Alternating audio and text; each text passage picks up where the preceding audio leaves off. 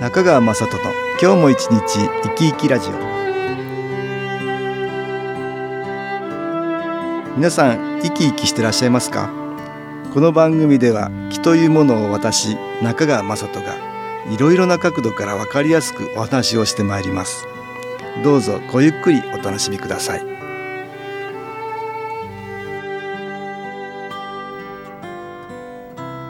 中川雅人の今日も一日生き生きラジオ。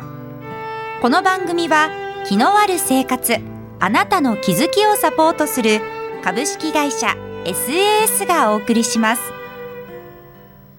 おはようございます。株式会社 SAS の中川雅人です。今日は東京センターの佐久間育子さんといいとこ探しについてお話したいと思います。佐久間さんよろしくお願いします。よろしくお願いいたします。今日はどうでしょうか？何かいいとこ探しありますか？はい、えー、実は先日ですね、中学校から電話がありまして、えはい、お宅の息子さんが怪我をしたので、ええ。すぐ病院に連れて行ってくださいと。ええ。何かなと思います。学校で怪我をした？そうなんですよ。はいはい。実はあの今運動会の大ムカでの練習をしております、まあ息子はちょっと先頭をやっておりまして、うん。どうも倒れたらしくてですね前に。で手首をですね強打したということで、ええ。まあ、かなり痛がっているのでちょっと整形外科の方にね連れて、あの行ってくださいということでお電話をいただいたんですね。あ骨折かもしれないと。そうですね。すぐあの、病院に駆けつけました。はいはい、はい。うん、えどうだったの？それで。え怪我は？はい。え怪我はおかげさまでええ。捻挫で済みまして、骨折はうん。してなかったので、ええ。まあ不幸中の幸いでね、よかこれったなと。まず一つはね、はい。えー手首を捻挫。なぐっとこうい。ったのそうですね。こう斜めについたそうで。ーかなり痛がってた。そうですね。今サポーターをしてまして手首、ええ足首をですね家でちゃんとしております。あそうではい。す、ヘルシーキーサポートシリーズというのがあって それの手首足首用っていうね、はい。えー気が入ったサポーターがありますね。あそれをしている。はい。あそうですか。ね。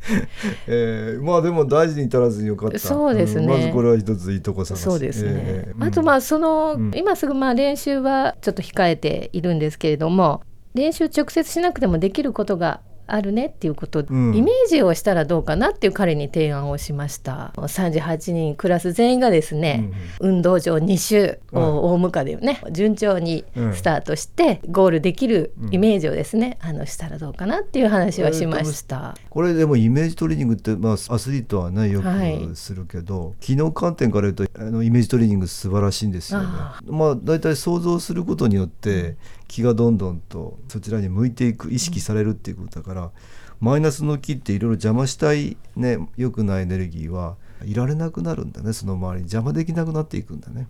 だからイメージトレーニングってできればできるほど実際にやる時にもいい方向に行きやすくなるよね。それと一見良くないことだけど骨が折れたかもしれないでも折れなくてよかったねってまあ良かった方を見られるとこれまた非常にいいですね。あの捻挫って良くないことだから結果的には悪いことが起きてるんだけど骨折だったらとっても大変なことだしそれよりも良かったっていうのはプラスの木っていうのが守ってくれてその結果骨折ではなくて捻挫程度で済んでたっていうことがあるよね。まあ、マイナスの気とプラスの気両方の関係でいろんな現象が起きてくるからマイナスの気の影響がすごく強かったらこれ骨折かもしれないね。そうですね。それがプラスの木っていうものがいろいろ守ってくれて、そのおかげでなんとかなってると。まあそういうことに感謝っておかげさまでなんとかなりましたっておかげさまっていう方ね。そうですね。何かはいの応援がね、そうですね働いてたかもしれない、はい。まあそういうことに感謝できるっていうのが良くないことなんだけど感謝できるのがいいですよね。ここで音楽に気を入れた CD 音気を聞いていただきましょう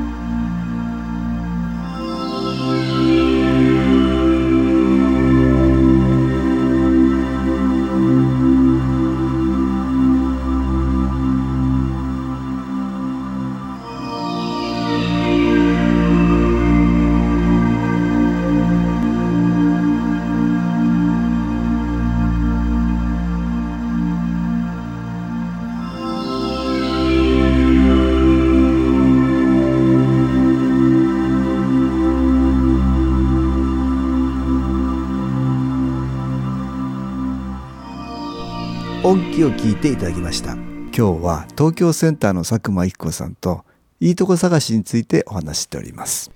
意見良くないことがあったんだね、そうなんですよ。え今度は夫婦の問題なんですけれども。夫婦の問題、はい、はい、実は私がキウイを買ってきました、買ってきた。で買ってきたんですけどまだねちょっと硬いキウイだったので、はい、まあ私はあの主人に果物の置き場があるので、そこにまあ置いといてねと伝えたんですけれども、はい、するとですね冷蔵庫にいつの間にかのキウイが入っていたんですね。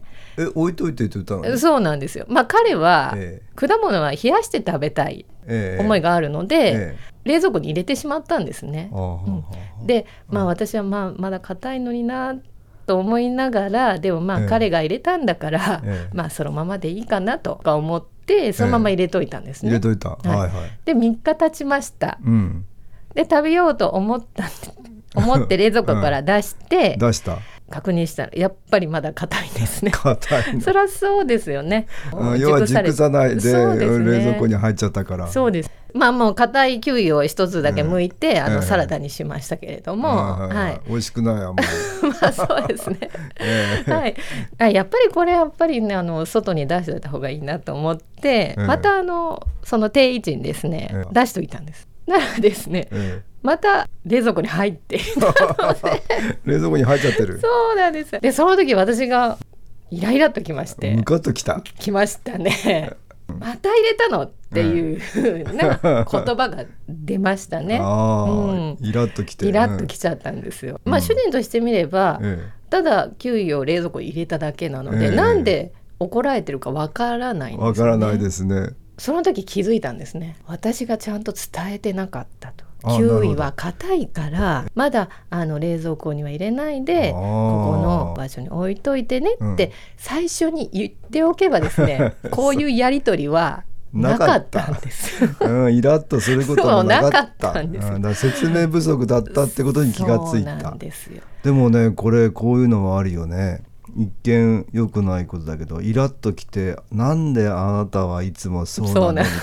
でも本人としてはなんでそう怒られてるのか分かんない。そうですね。理解ができてないんだよね、ね、勝手にこっちがねあなたは自分と同じように思うはずだって。思ってるんですよね 自分がね。そうですね。錯覚なんだけど錯覚なんです。ねだからそういうことがすごくやっぱり、えー、あの家族の関係とかですね、まあ対親子でもそうですし、ご両親とかでもそうだと思うんですけど、自分の思いと相手は違うんだっていうことを、そうですね、まあ、当たり前のことなんだけど本当これよくわかんないよね。そうですね。そこがこう、トラブルの原因になったりするものなのかなってすごい感じました、ね。親しい間柄だからより一層説明をはしょってしまう、そうそういうこと、ね、そのために変な錯覚になってしまっていてそうですね。怒りのトラブル喧嘩の大元になってるっていうことがあるよね。ね。ありますね、それで少し反省した。反省しました。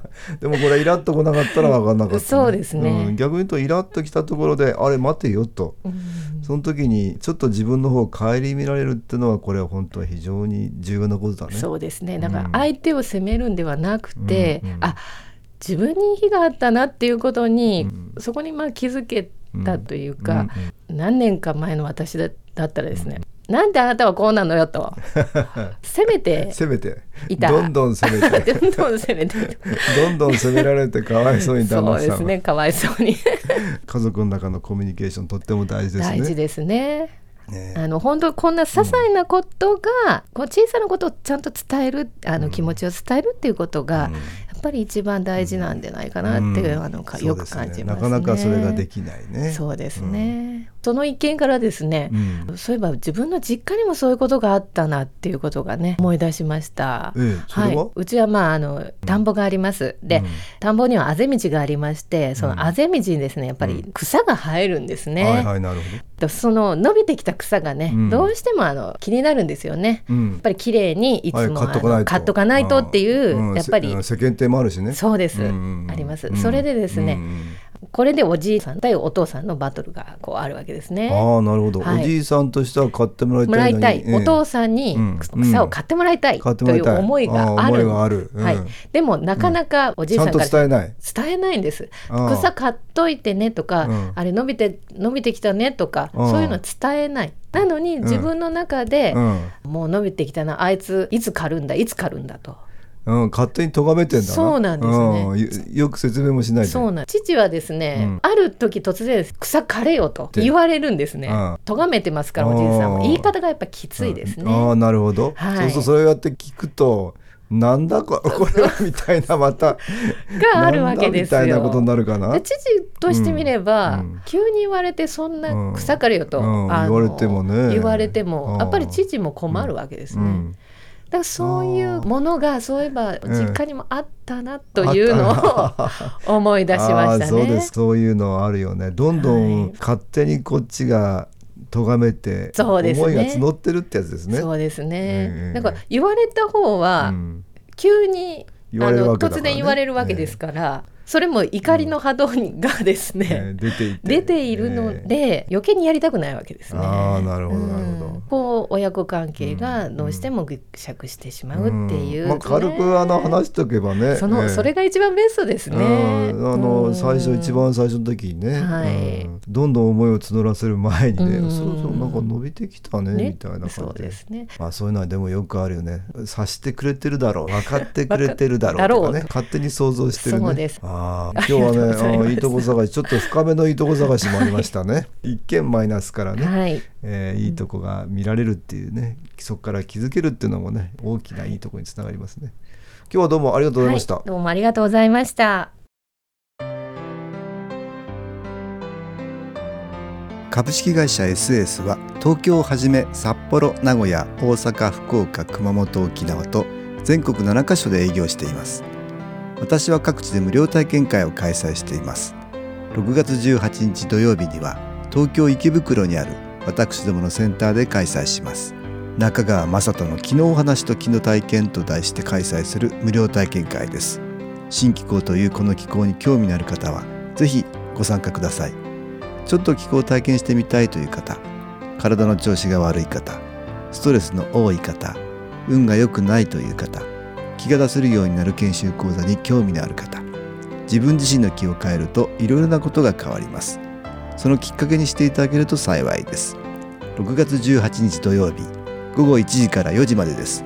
住所は豊島区東池袋1-30-6池袋の東口豊島公会堂のすぐそばにあります。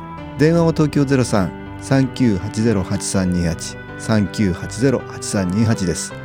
また SS のウェブサイトでもご案内しております。お気軽にお問い合わせください。お待ちしております。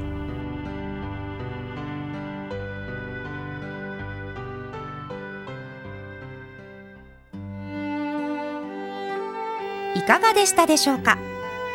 この番組はポッドキャスティングでパソコンからいつでも聞くことができます。SAS のウェブサイト www. 新機構 .com 新機構は SHINKIKO または FM 西東京のページからどうぞ中川雅人の今日も一日生き生きラジオこの番組は気のある生活あなたの気づきをサポートする株式会社 SAS がお送りしました。